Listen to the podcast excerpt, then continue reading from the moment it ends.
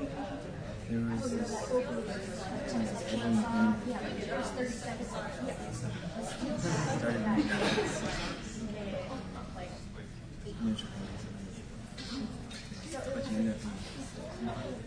Hi, everybody.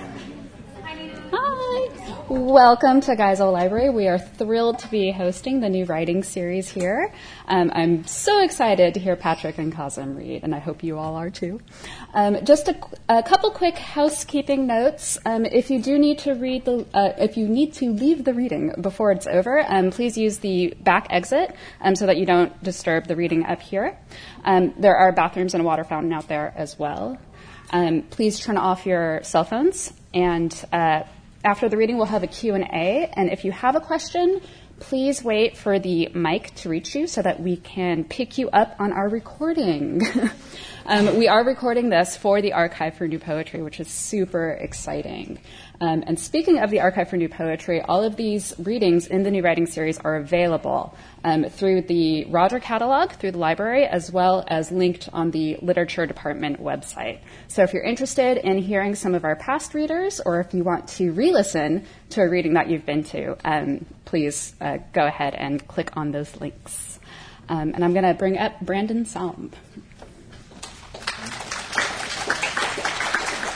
Thank you. Thank you, Nina. Thank you, everyone. So excited uh, to see you all here. A big crowd tonight. Thrilled uh, to have Kazim Ali and Patrick Coleman here with us this evening and reading for us. We're really excited. Thrilled to uh, have such great readers for the kickoff to our spring quarter um, schedule. We've got the schedule up here. Uh, I can scroll down. We're excited about tonight. And we're also looking forward to a couple events coming up next week. Next Wednesday, Gabrielle Civil, uh, uh, uh, writer and performance artist, will be here here in the Geisel Library in the Seuss Room again at 5 p.m. It's going to be a great event, so please come out for that. And then looking forward to uh, Tommy Pico, amazing poet, um, uh, going to be here in the loft, actually, the loft in the Price Center, um, and that's going to be a little later show. Doors open at 6:30, and then uh, the readings get started at 7 o'clock. So please come out for these uh, upcoming events. We're super thrilled. We're super excited. Um, also, uh, please, as you can recognize, this schedule is up um, on our uh, website, so please check us out there. Um, but also check us out on Facebook, like us, follow us there. Um, we're super thrilled uh, to have you all here as a community, um, both in, in, person and then also online. So thanks so much. Um, I'm going to introduce Patrick Coleman. Uh, we'll hear Patrick read, and then uh, uh, Valentina is going to be introducing Kazim Ali. Uh, after that, we'll have a short Q&A, as Nina mentioned, uh, a chance to have a conversation with uh, both our writers this evening. Also want to let you know that both our writers have books for sale, and you can purchase them directly from them after the event, and um, they're excited to talk to you, meet you, and, and possibly sign your book. So please keep that in mind as well.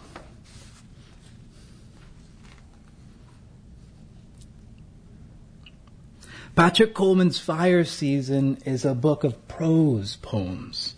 Coleman tells us that they were composed over two years, 2012 to 2014, on his hour long commute back and forth from where he lives in Ramona uh, to where he worked at that time as a curator for the San Diego Museum of Art, from which many of the books, uh, here's the book here, which from which many of the books included artworks uh, can be found.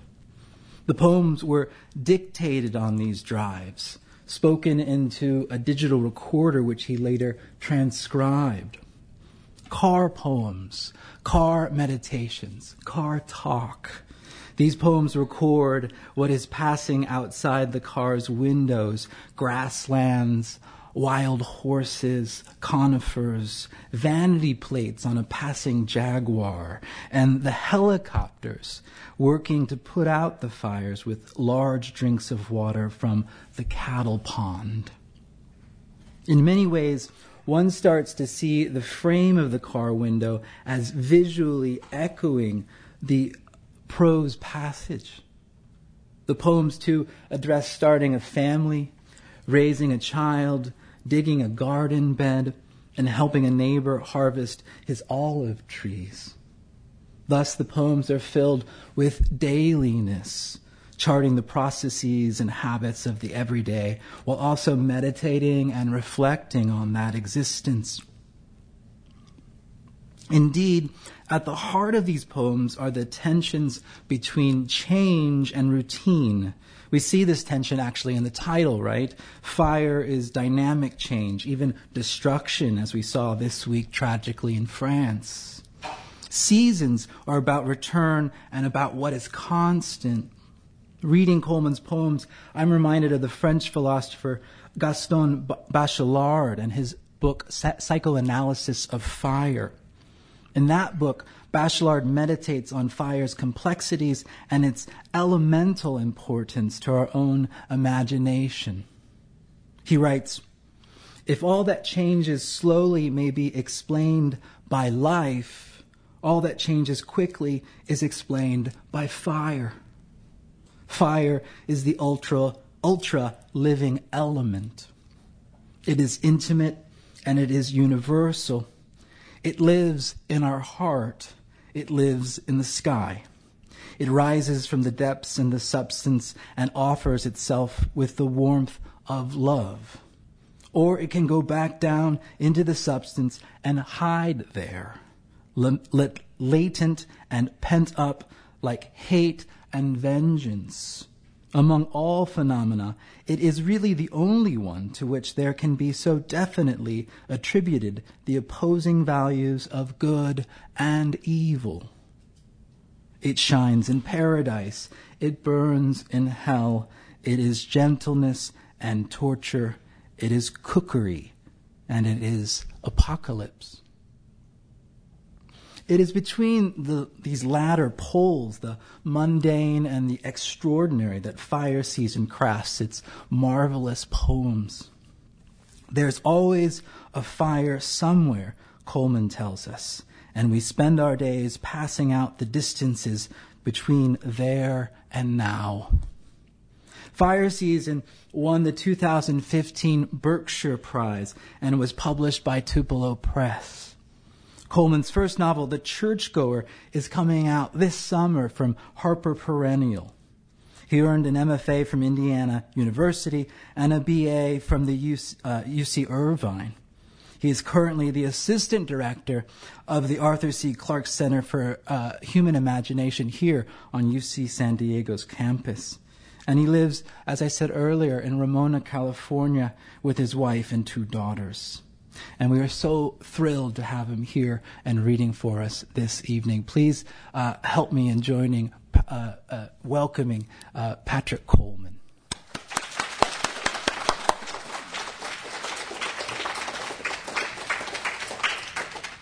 Hello, thank you. Um, thank you, Brandon, for that uh, amazing introduction. I'm afraid everything that I have to say is going to be a letdown um, after that.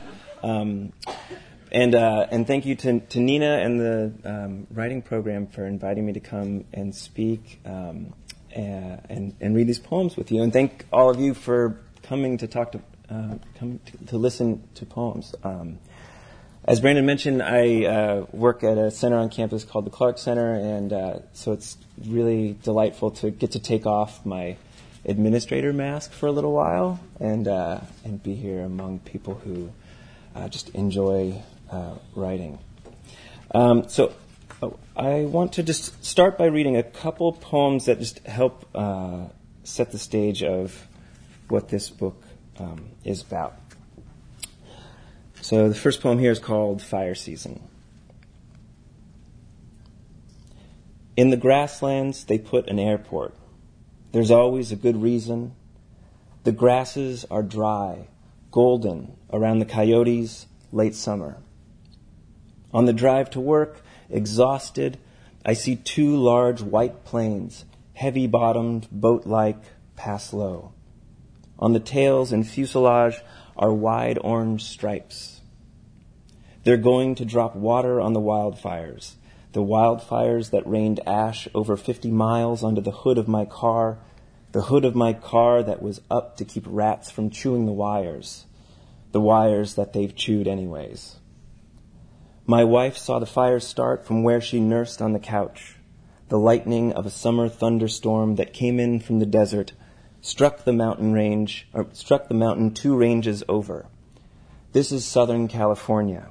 We have a baby.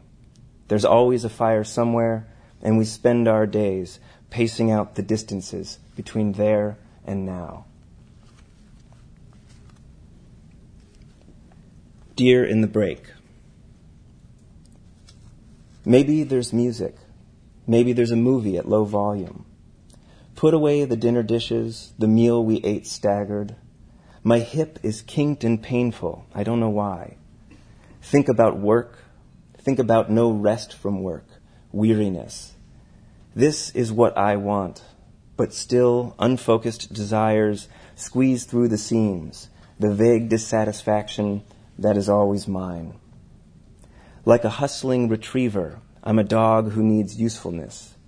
Without it, high strung, hungry, my bearish mind staggers through several campsites, becomes a hummingbird too blighted by possibility to stop and drink, and scatters into light and bone and anything else that fails to form a body. Accept the braces like a field bound ox. That's goodness. That's the good. Reason is the baby in the bassinet the fear every time I pass her, it stops me like a deer in the brake, her breathing.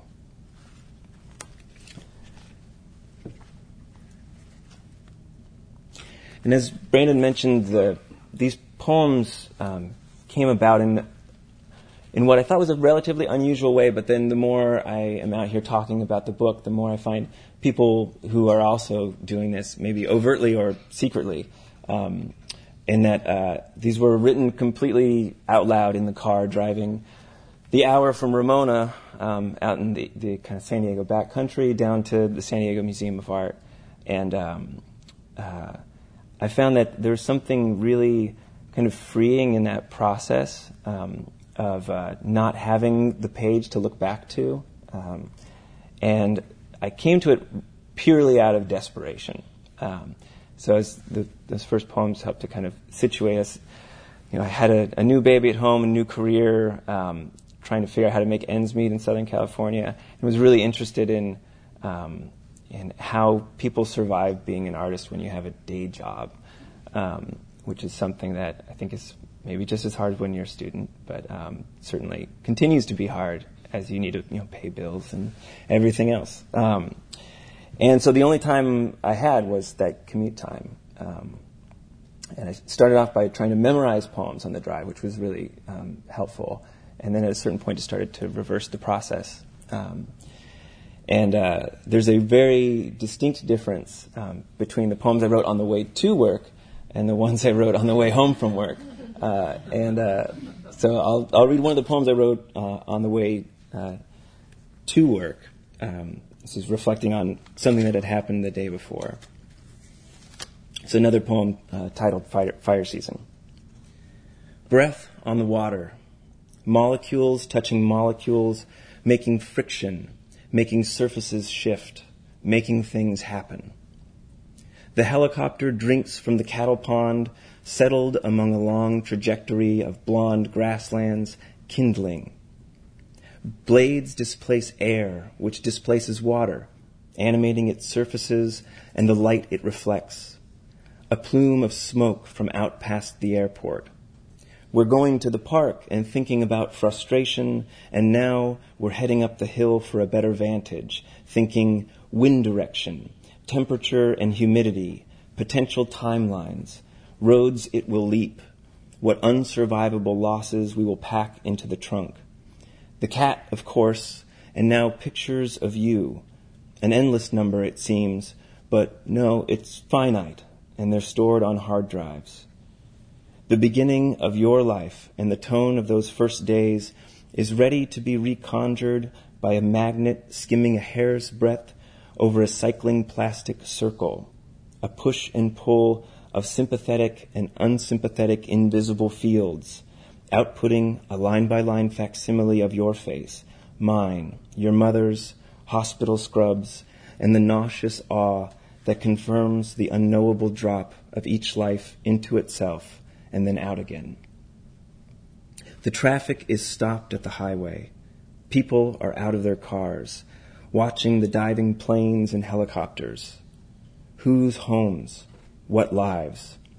And such strangeness in this one to stand later in a checkout line and look across the store over crates of dry goods. To see my wife, arms folded before a rotating display of potato chips that twirls and twirls, and to know without seeing your happiness at having discovered this wheeling and what it has to do with your hand. Now, when I uh, had to read because I promised my daughter I would read it because she really enjoys that it ends with potato chips. Um, another thing that uh, was on my mind during these drives was uh, was art and painting and sculpture. So I was spending nine hours a day in the vaults at the San Diego Museum of Art doing research, working with objects. Um, and there's this uh, kind of, to me, interesting little quirk of m- museums, which is the very basic information that you see on a label next to a painting. Um, you know, the artist's name, uh, medium, date, things like that. It's called a tombstone, and uh, which always really bothered me. Um, and then occasionally, if you know every third or fourth object, you might get 70 words or 100 words to try to describe what people are looking at and to give them a little bit of extra context, which was always a it's a it's a writing challenge. You know, what are you going to choose from the 2,000 words you could say about a given object? Um, and even then, I always really chafed against um, you know the the kind of art historical, factual, um, authoritative tone that you have to adopt in a context like that. Um, and that's part of why I was thinking in these kind of s- short prose um, prose pieces. And uh, and so here's one that kind of comes out of that that museum thinking uh, called inaccurate art history. Before the sunrise in the sky Agnes Pelton made, we saw a crow cross the face of the moon. I don't ask what these signs mean anymore. Like her, I grew up under these kinds of skies, like you will too. Their habitual coming and going make them like nothing, but there's something to me now. Agnes Pelton was from Cathedral City. She must have gone away too. How else would she have been moved by these desert colors enough to spend her life remaking them? Do you smell the sage, or has it already faded to backdrop for more novel sensations? Symbols and ideas can only take you so far. Pelton painted the sky because she had found it again, because it had not been hers to see for a time, and then it was once more. She painted so as not to lose it all over again. Except that isn't right. Pelton worked in Cathedral City, but wasn't from there. I misremembered. So what does that mean? I accept at times that ideas are stronger than truth, as much as I accept that one day you'll need to leave this place to return. Death may be the same. Under these desert lights, we fill ourselves with longing for a place without existence, so familiar and so faint. One of the quirks of composing out loud in the car is you can't Google anything, so you get it wrong. Um, and I wanted to see, you know, I wanted to try to keep that in there. Uh, there's also a lot of things that you write that end with um, a lot of profanity and uh, cursing at other drivers. Most of those didn't make it in, with with one exception. Uh, no, actually, two exceptions. Sorry, uh, but I won't read them because they fill me with too much shame. Um, but they're in the book, uh, so they're there if you want to see them. But uh, I can't say them. Uh, so uh, this is a another poem called "On Ice." This girl can make a tile floor an ice skating rink, and I see a rock and say rock, rock, rock, rock. One of us has magic, and the other a stutter, a neurotic hitch of finding realness as most basic in simple things. But the little girl sliding is all vector and joy and earthbound toe loops. She doesn't have direction, but is one, like the river, like the river, like the river in all seasons but deep winter when it becomes ice and a memorial to motion, like a headstone, like a rock.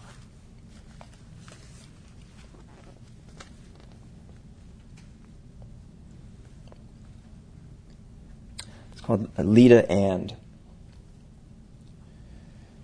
Leda and a swan, made of glass the size and sheen of a thumbnail.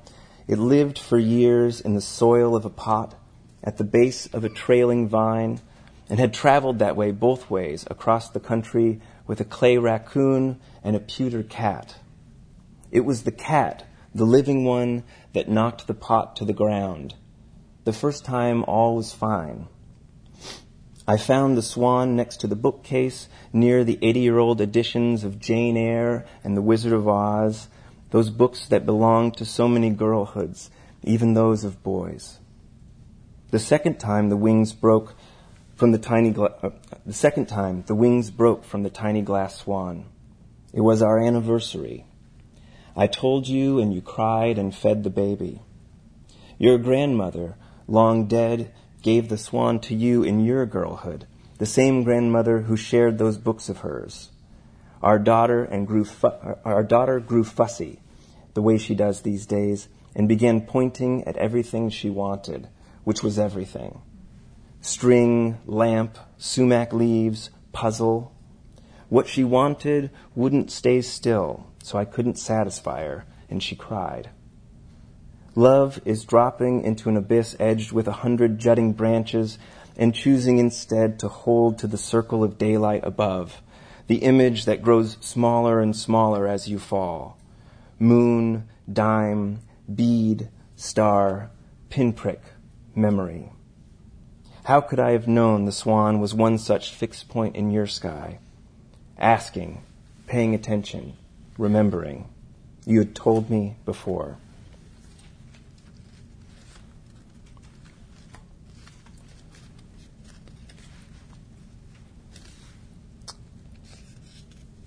And then why don't I end with just uh, these two paired fire season poems that close the book. Two fires burn, transmuting sagebrush and oak wood into smoke and ash and other floating bodies that rose to appear from this vantage like two towers. On the same morning, a blue line tells us what my wife's body has already suggested that a new life is knitting itself together. New life. New life isn't right. Like fate or simple deterministic causality, nothing new is under the skin only one life careening into another, each simultaneously de- devouring its twin and giving something different a chance to begin. As two fires become six, the winds scrape my sinuses raw, and irritability replaces the joy of news. The numerical odds of randomness dwindle, and the ash columns point toward arson, a psychopath with a carton of cigarettes flicking butts out the window along the highway. Multiply, multiply. It's so easy for a man to spread his seed and the children that will rise up there and the terrain they'll leave to smolder. Home fires turn to wildfires, become home fires again. The smoke towers with or without a flame, and the stems and branches stem and branch even in drought even in death, whatever the fuck that means. Sometimes later, wildflowers will blaze on the hillsides unbelievably before the taller plants rekindle and leaf, make some goddamn shade, relief.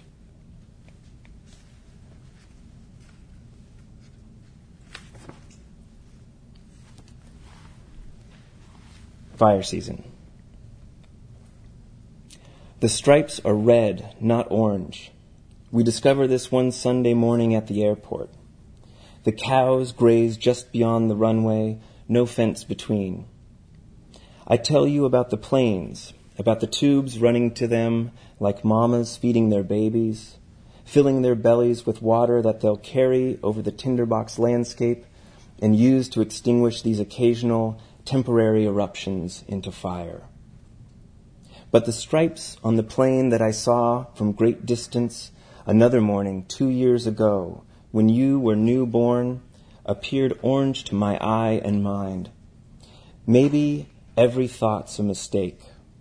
Maybe fire is perpetual, ever present, and suckling grass, snow blooming coyote bush, dapple throwing oak leaves in the treetops, any kind of verdure and days like these with you who points at the steel albatrosses and says, Water in their bellies, water in their bellies, is an instant of peace in a horizon of burning.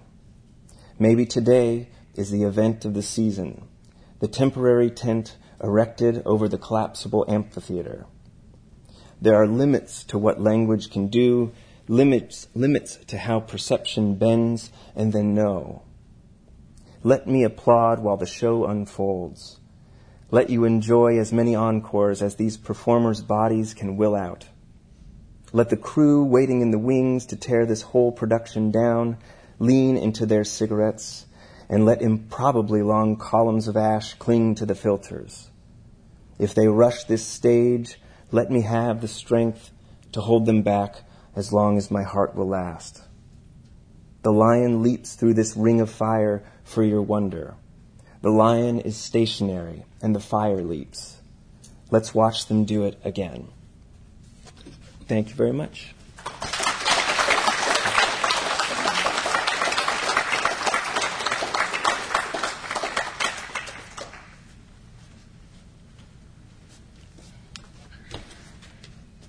Hi, I'm Valentina. Um,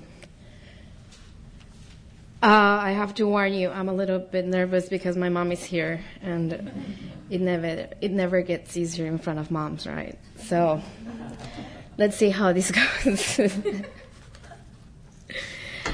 okay, so on August 10th, 2017, I was in my apartment in Bogota scrolling mindlessly on my phone until I decided, after much thoughtlessness, to click on something I linked to Granta magazine a poem entitled Relinquish.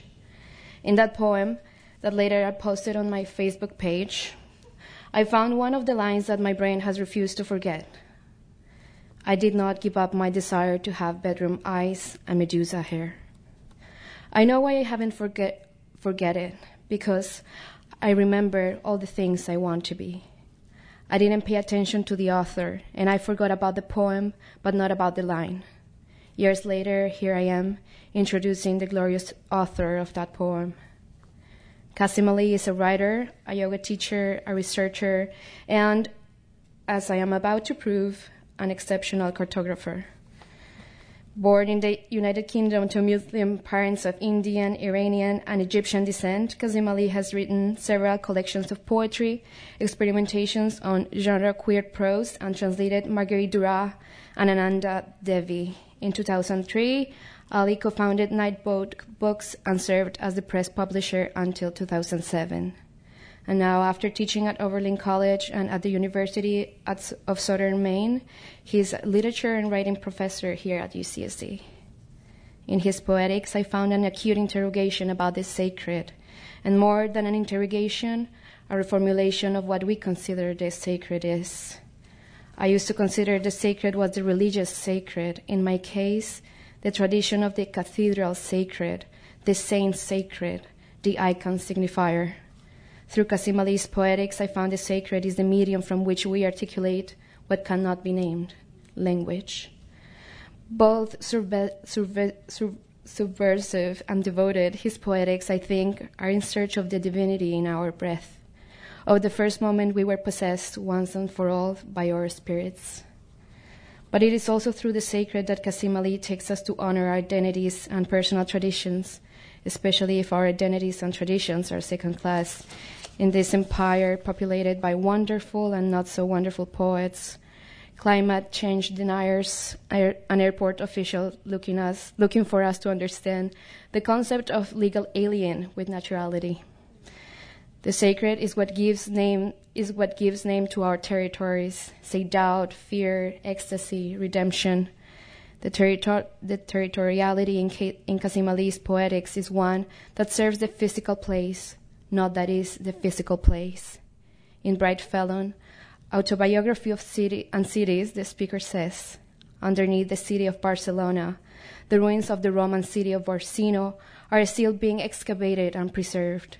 Under any city, other cities exist. Under anybody, other bodies. What signifies is not Barcelona or Orsino, but the bodies, always the bodies. In Inquisition, the poet asks without a question, Do strangers make you human? Territories are for journeys, and journeys are filled with strangers. The rest are checkpoints. Still, there is only so much one can say in an introduction, so perhaps I should give this one some sort of circular closure. In an online interview in 2016, Ali states, Poets just live with failure because no poem realizes itself. No poem goes all, the, all that very far in the world, except maybe one or two. And even those only go a certain way. Even at risk of contradicting the poet, I'd say that his poetry once went to a phone in, a neighbor, in one neighborhood in Bogota, challenging that notion of very far in the world, which is to say the notion of territory. I'd like Kazim Ali to redesign, although erase would be a better word, the world's borders again. In his poetry, I found that the geographical boundaries we have nowadays were made by somebody who perhaps wasn't suitable for the job. That is, somebody who wasn't a poet. In the work of Kazim Ali, we found the, credential, the credentials of an exceptional cartographer. But while the presidents hear my advice, I'm going to leave you with the proof that the proof of his power in this fragment of my favorite poem, The Earthquake Days.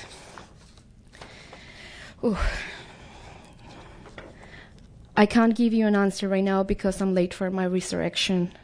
The one where I step into my angel offices and fuck the sun senseless. That eclipse last week, because of me. You're welcome. And then he finishes, You owe me this witness. I owe you the fire. Please welcome Kazim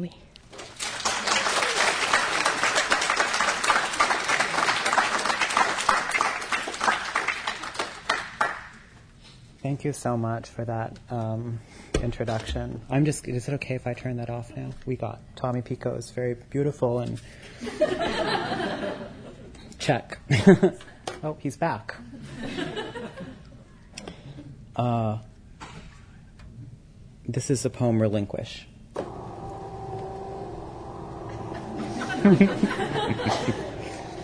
I did climb up that mountain and wash my hair with snow Hmm?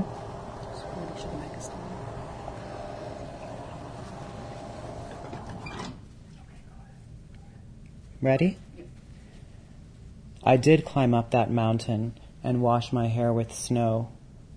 I did not leave my regrets there, wedged between sagebrush and schist.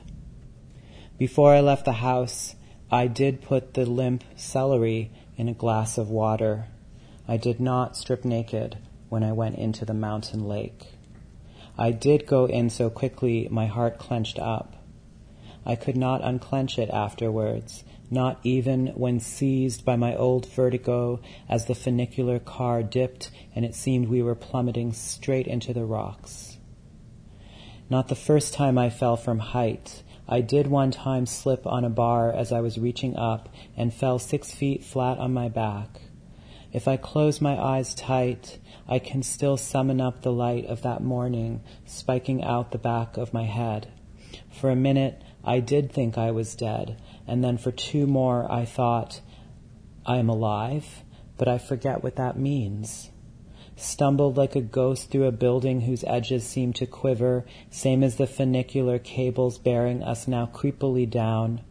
Elliot climbed up with us but hiked back down. Alone, he did not want to get into that steel, sky stabbed car. I can't soar. I haven't learned very much in my life. I've just become a more choreographed disaster. Aren't I supposed to know something now? Nah, brah, says the mountain with that classic stony expression. I did learn to play cards with my cousins when I was very young. I did not ever let them win. I did finally toughen up become beast-like though not unpleasant. I did not give up my desire to have bedroom eyes and Medusa hair. I did eat the celery stalks when I came back, a little sun-dazed, a little cloud-proud. I did not drink enough water, and so I spent the rest of the evening trying to speak in tongues. Still lake-shocked, I did try to invent an excuse to stay. I did not steal June snow to bring back down through my hands, it, though my hands itched for it, coldness and scratches on my body reminded me I am no animal. A bell rings somewhere within neither church nor alarm klaxon. I did unfold the overhead bars of the sky so fully unseen and clamber across the night hand over hand on starry rungs. I do not know what prayer may allow me to uh, return to a place that teaches death so I do now risk my wind-tossed fate on one last chancy gambit. To the final clause of bedrock, I stake no mortal claim.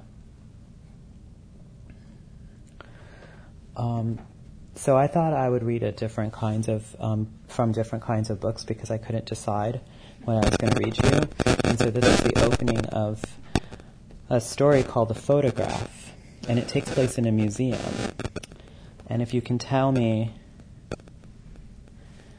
I mean, if you can guess what the exhibit is, they're looking at an exhibit of photographs. If you can guess what the who the artist, the photographer, the, whose pictures they're looking at, I will um, maybe give you a free book.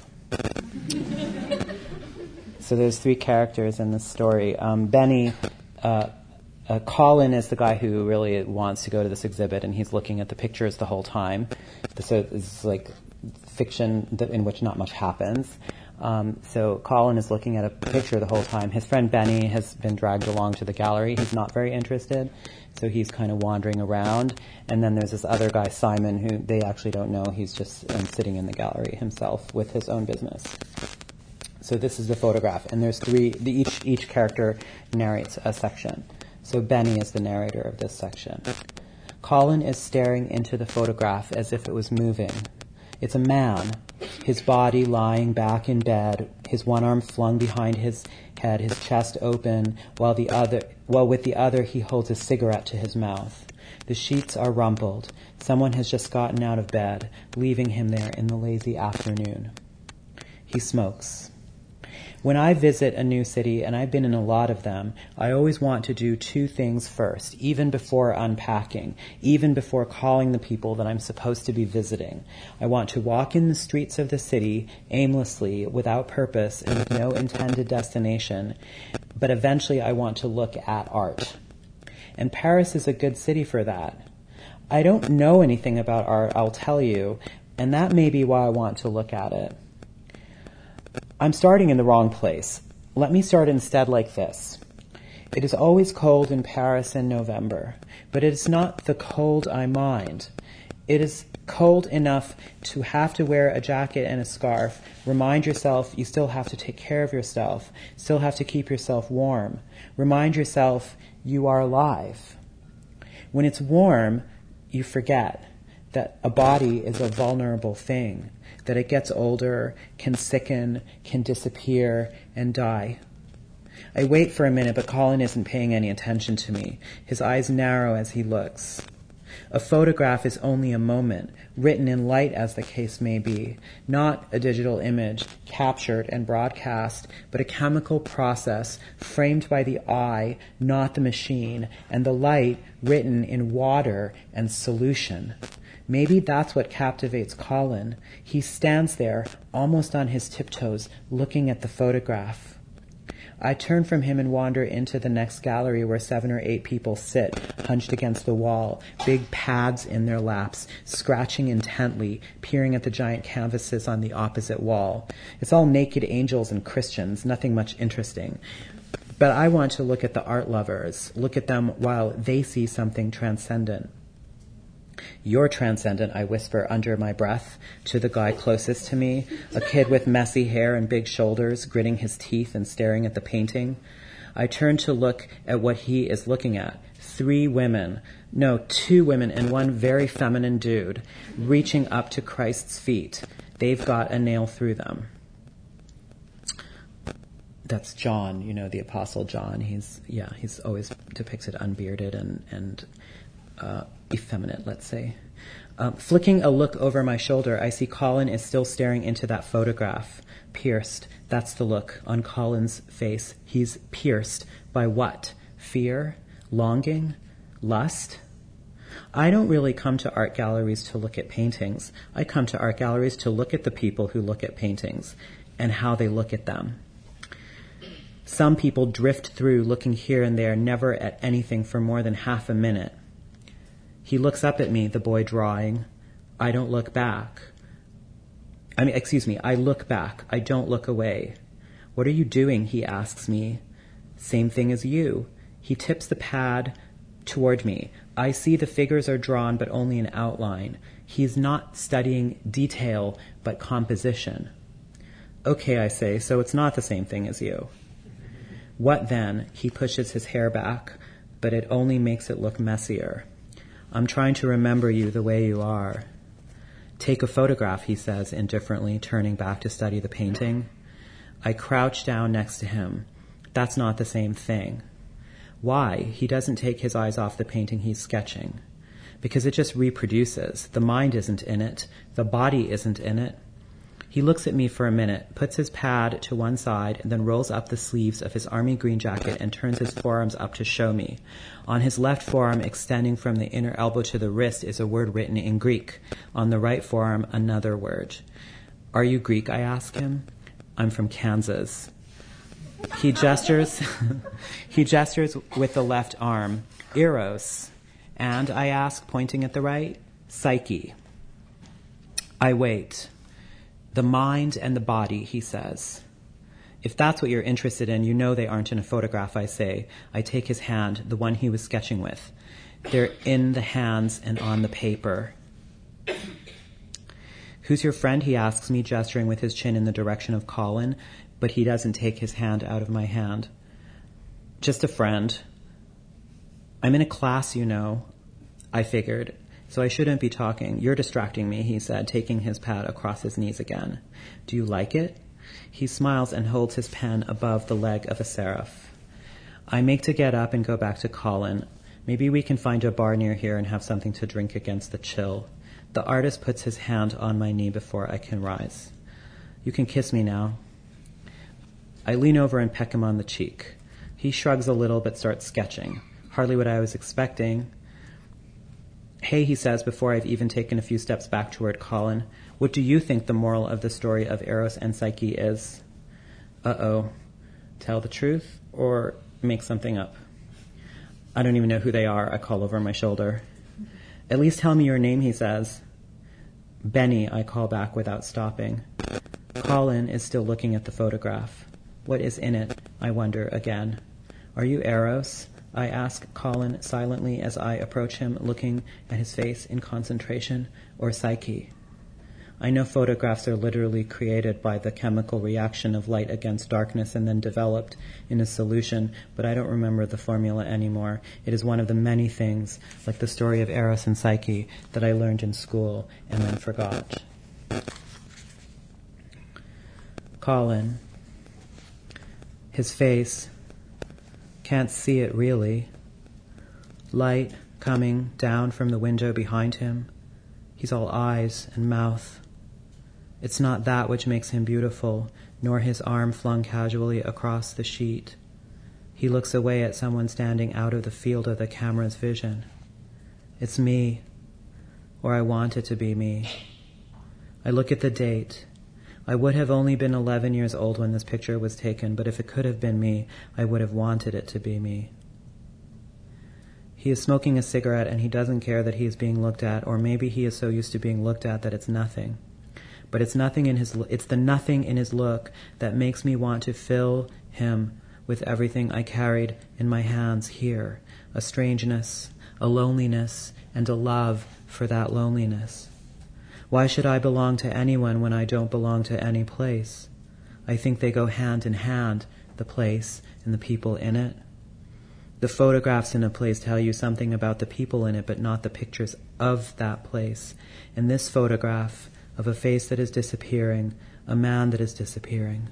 When I first saw this photograph, it was on a computer screen, and I couldn't even imagine it, how big it was, or even that the man in the photograph was real. It was flesh and blood. This picture was taken 25 years ago. He'll be twice the age now than he appears in the photograph. It is grotesque what happens to our body, what we do to ourselves. Is that the crime of a photograph? Is that why we say it is taken? Simon. He leaves, walking back to his friend. I roll my sleeves back down. What was I thinking? I wasn't thinking. That's Eros. Now I'm thinking. That's Psyche. And he only looks smart, hanging around art galleries, saying all the right things about paintings versus photographs, but he doesn't even know who Eros and Psyche are. Dumb. And dumber than dumb, he can't even read Greek letters. Even fraternity boys can read Greek letters. And how hard are Eros and Psyche, anyhow? Still, he had been looking in the right directions. He did want to kiss me, Eros. Then why didn't he? Psyche. Because his friend is right over there, his cute friend, his cute, weird friend who seems stuck in place in front of that photograph. I'll take a look at it on my way out of here. The paper in front of me is just outlines. We're learning how to create bodies in space, measure perspective, their distance from one another. The slightest space between two bodies can hold incredible energy, I remember reading, erotic energy and psychic energy. I want to know how do you measure that? There is erotic energy between his eye and the photograph he's looking into. I shift so I can look better. And who was it that said, dumb is more beautiful because it's emptier and it makes space for you to pour yourself into?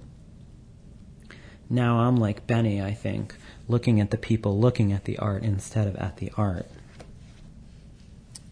The story goes on, but I will um, stop reading to you at that moment.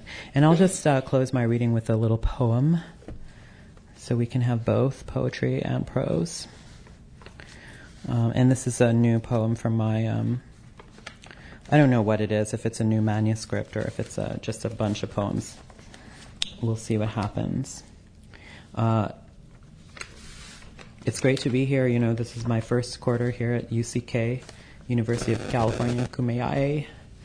Um, and it reminds me, of course, that uh, you know, I'm teaching class on the border right now, and some of my students are here, and it reminds me, um, actually, truly, we're not actually in a borderlands here. We're in a region that has been a, you know, historical nation for many tens of thousands of years, and the border that cuts through it is quite recent compared to how long people lived here and did what they did here. Uh, this, so I'll close with this short poem. It's called Pulse. To the sharp, to the sharp to the sharp report in the dark, the season comes home. Long tongue sound between hand and arm, between mouth and flesh. Hold this moment, river still. What if it was my life? To return after years to the same province of danger, an old town you know, like the handle, the bump stock, the trigger. I want to return to the boat that bore me from the far shore decades ago. What if I lived in those languages I forgot, the places I left that I want to return to? Were we seen, were we spoken, were all the wolves baying, met at the edge of the bright darkness of rain? Time cannot fulfill its promise to splinter, return, or slow. Vow this wheel, this we, we will, this wheel we even ween, we in the world would wolve a low vow fold, worn low at the hip, to be a solid soldier who soiled his souled soul for the chance to be the first to aim, first to fire, first to fly. In the crosshairs I am heir to know or to hold, I am on both sides of the gun. Toll is sound or cost, one that never ends and the other never returns. Any embrace is the first error in meaning's slope, wrought by thought that one could reach another touch his shape known in two genders, like Orlando, whose tongue newly woke to pronounce any word for God or man means to enter violence's fold.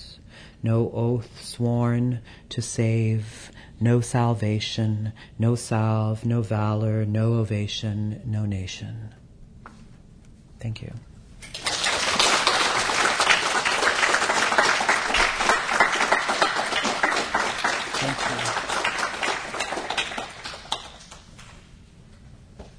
So we'll move into Q&A now. And uh, if you had a question, uh, please just go and raise your hand. We have some uh, hand mics to, to help us with sound. So please go ahead. Don't be shy.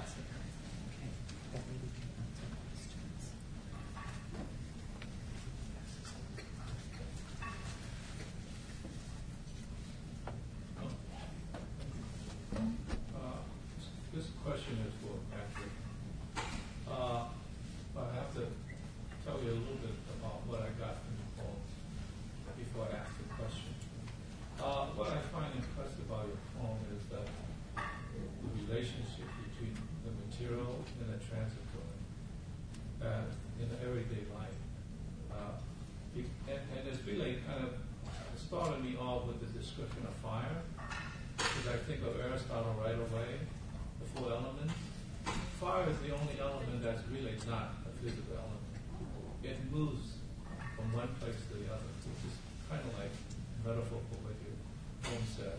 And I think that's what's interesting because you describe in your poems a, a kind of the fact that existence is in this place between the physical and the transitory. And all human beings live in that space. But most human beings do not understand that the vortex of existence is what they need, and one flies away. And since you come here, you, you have an audience that's already at least semi-conscious of that thing. I'm wondering if all human beings are, live in that space, how do you wake them, wake them up into a contemplative space where they could actually see the vortex of what existence is about? Uh, because you, I think you could wake up everybody rather than just the people who are already ready to be the Uh, that's a great question, um, and I, I, I mean, like lovely insights. Um, and if I if I could figure it out, I would tell you. um, I, but I don't. I, I don't know. I mean, I think um, there are lots of ways people try to do that: um, contemplative practices, spiritual practices, religious practices, um, and and I think writing is one of those things too. Uh, I, I think a lot about, I think it was Frost who says uh, poems are a momentary stay against confusion.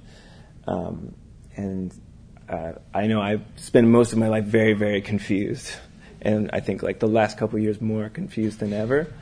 Um, and so, uh, like the state that you're describing, uh, I would love to spend more time there, um, but maybe I only glimpse it if I actually sit down and do some and write for a little while. And so that's one of the things that kind of keeps me going back to it. Is it's a way to keep really that kind of understanding.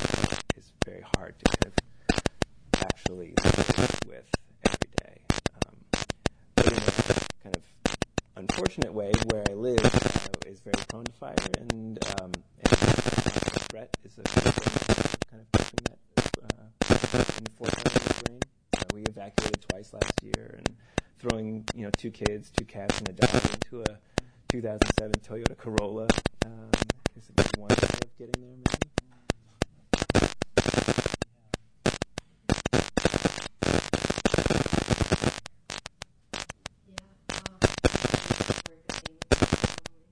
I'm just curious about feeling rich as a poem. So I was wondering if, you- if you could tell me something, some story of that poem. How was it?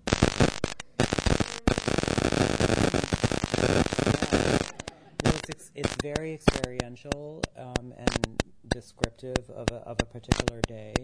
Um, I was in the mountains outside Lake Tahoe in, in Olympic Valley, was once and maybe on the map is still called Squaw Valley, but most locals don't use that name anymore. And it's a magical, very powerful, you know, um, place and the, the geology of those rocks, you know. And so I climbed up the mountain, and there's a lake at the top. And of course, it's extremely dangerous to dive into those lakes because of how cold it is. But what did we know? And so I went into the lake, and it was I was really shocked for the rest of the day, and um, dizzy and dehydrated, and um, th- I just had these experiences. And I was writing down all the promises, um, the things that I did and didn't do. But in the poem, there there many most of them are flipped. The things I said I did do are the things I didn't, of course, and the things I said I didn't do are the things I did. Um, but I'm not sure what else to tell you besides that. I mean, it was kind of a magic spell to try to go back, um, and the place was claimed. You know, there, there was an indigenous group that lived in that valley, and then Kit Carson came and they you know that it was claimed and included in in the you know in the empire. And so I was trying to negotiate with the rocks like how can I come back you know? Like I want to come back really badly. But these rocks have seen it all you know because they saw all of that. They were there they witnessed. And so by staking no claim by releasing my desire I just had to hope that I would the rocks themselves would bring me back there you are. That's the that's the poem.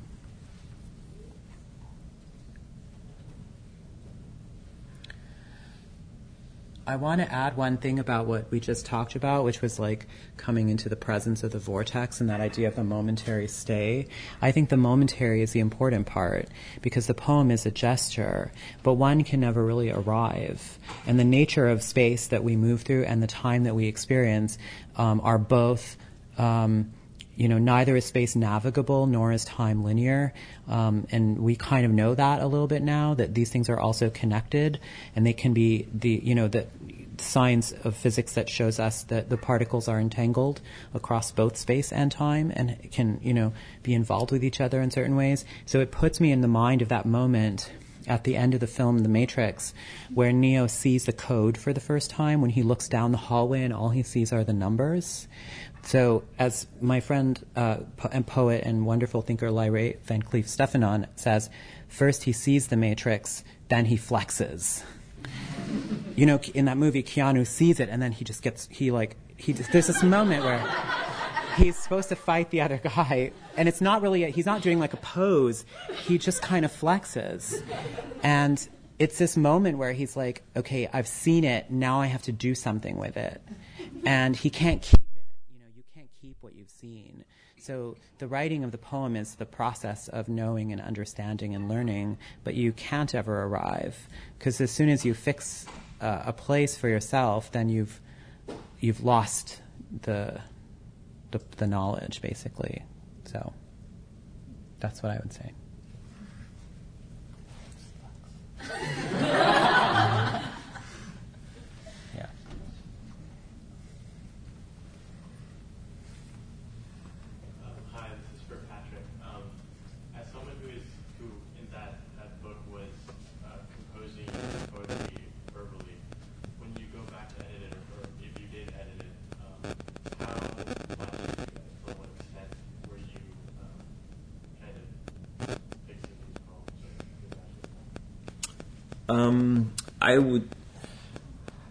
Not as much as I should have, maybe.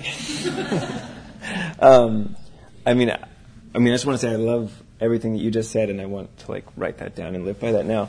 Um, but you know, thinking about the gesture of the poem, um, you know, I, I kind of wanted to keep something of their spokenness. Um, I mean, there was there's a lot of little small things like when you're speaking out loud, you kind of tend to string a lot of phrases together. So sometimes cutting down something that was unwieldy into two smaller sentences or things like that. Um, and then, like I said, the deleting wholesale, you know, an idea that just fizzles out into me, you know, I still have the recordings where it's just, you know, self abuse for five minutes at the end of a half poem that didn't work, or um, you know, or said something stupid, and then you know, just me ranting. Um, so it's a good uh, good way to perform self hatred too, which is maybe a way of like getting it out, like exer- exercising it. Um, but uh, but yeah, so it was mostly kind of just selection and then tightening um, some of the connective tissue.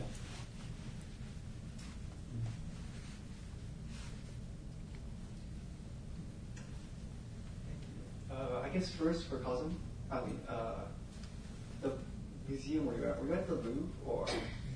Okay. I was, but that, I mean, we happened to be there when this happened, but that particular exhibit was not happening there. That's the, the fictional part. yeah. And uh, I guess I didn't really understand Pulse a lot, like the last one at the end. I mean, I, maybe I might be able to understand it better if I like look at it and write, but I could I get like your opinion on that? Well, it's possible, yes, you, possible that you would know more by looking at the words because there are a lot of punned words um, that look different on the page, and that's intentional. I mean, that's part of the music of the poem, and there are some double meanings involved. So you have pulse, and then you have the bump sto- stock and the trigger. So I'm maybe calling your attention to the Pulse nightclub, which is in Orlando, Florida. But the Orlando that I mentioned is the Orlando from Virginia Woolf's novel, Orlando, who had two genders. You know, he woke, he was, he went to bed as a man, and he woke up the next morning. He had some, he drank some kind of strong drink in Istanbul, of course. Virginia Woolf was like low key, you know, racist, had some issues. Um, so he drinks this drink, and then he wakes up as a woman, and then he goes back to England, and he's, he, she is a woman. So. Um, and then my own identity as a queer Muslim being on both sides of the gun in Orlando because it was a Muslim man who killed all of those people. So those are a couple of keys. That's all I care to tell you. Other than that, you know, I I'm not sure if that poem is published or not. Um, but if it's ever published, um, you would be able to see the. It will be public. I mean, who knows? Soon, I hope. But um, you'll see. You'll be able to read it better. But um, I hope that's. I hope that's enough in to give you. Yeah. Yeah.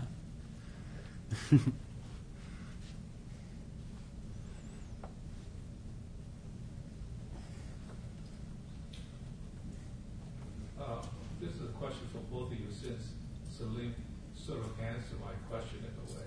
I'll bring them into it. It's like, you know, one of the things about, about Patrick, your work is that it's addressed to everybody, but not, not everybody.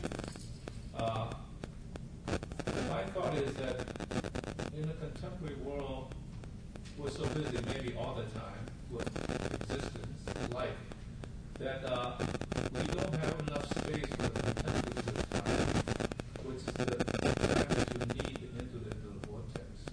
Right? So how how do you approach a situation in which you are able to extract or distract people away from that into this other existence, which then, in a sense, that you could see about your existence and funnel it back into understanding your existence in this way. So either you could address that because that's that's one of the key issues. In your case, writing brings you back to that, but it doesn't necessarily have to be writing.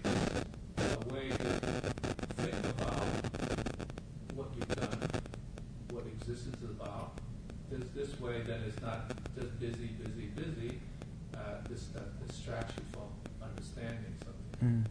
Mm. Um, I'm just going to start out by saying something really quickly, and then you know go ahead. Um, but uh, in practical terms, I think solitude and silence are both. Um, you know, for most people in the world, they're luxuries, and most people on the, on the on the planet at the moment don't don't really have access to either of those two things, and our economic and political systems are constructed that way, actually. And so, those of us who do have access to silence and solitude and space, you know, like uh, Virginia Woolf's Room of One's Own, like, I mean, all of that is is really dependent on economic resources, you know.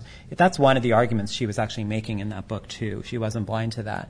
So I think we have to think about that first and foremost. The other thing is that the life of literature and the life of poetry has always, from the very beginning, been engaged in the life of the community. Um, you know, the very first poems, at least the very first ones that we have, are all community ritual, um, spiritual, um, and you know, intimately connected to people's daily lives, wedding poems, funeral poems, etc. So the notion of the personal lyric Brandon can say a lot more about this um, because he's teaching a class on this right now. But um, the notion of the personal lyric, the private lyric, is uh, you know pretty brand new and pretty reserved for a certain type of writers.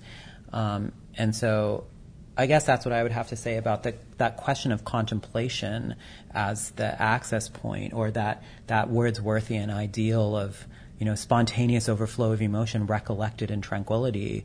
You have the recollected, which means like you're looking back on something rather than living in the moment, and you have the tranquility, which is like um, a privilege, you know, um, based on based on economic access to that tranquility. So I think all of that has to be um, questioned and thought about and interrogated. And as far as the poets, you know, who are witnessing life and living in life and engaged in the life of their community, is writing a very different kind of poetry, I guess. So I have so much more to say about that, but I better stop. I want to hear. um, I, I, agree completely with everything that Kazim says, um, and uh, would just I would only add having gone through long periods of time of not having access to solitude, um, despite being an incredibly you know privileged and fortunate person. Um, that reading is another place. Like the, the, the fortune of being here and getting to listen to Kazim read um, those poems and that story. I think those are you know keeping a poem in your back pocket and being able to pull it out when you have three minutes, and you know just kind of chipping away at creating those little spaces, I think, when you may not have access to community or you may not have access to longer periods to really sit with your own mind or, or your own writing um, can be really sustaining for me in many ways. Hello, uh, my question is for Patrick. Um, when it came to um, taking your words and transcribing them into onto the physical page. Um, were there any poems that surprised you in the form they took, like where the line breaks fell, or like how they took up or didn't take up the page? I'm just really interested about that. That's a, it's a great question. Um, so I, uh, actually they're all uh, prose poems, um, which I um, played with breaking some of them, um, but uh, I really like. Uh, there's a poet named Gary Young who talks about prose poems as a as a one line poem, and I really liked that idea, and, and it felt kind of fitting for um, what I wanted, what I was interested in, in doing. Um, but um, but no, I don't know. I think uh, um, you know, I think the surprise was more kind of in the moment of making them, where you you you, you find an image or a, phrase that you weren't expecting, or you're kind of able to say something that you wouldn't normally say in your everyday life. Um, and so then transcribing them was kind of nice to refine them after they'd sat on the recorder for two years um, and to know that the, that way of speaking or engaging with the world is still kind of possible.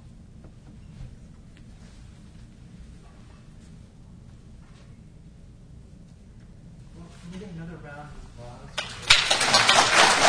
That's right. You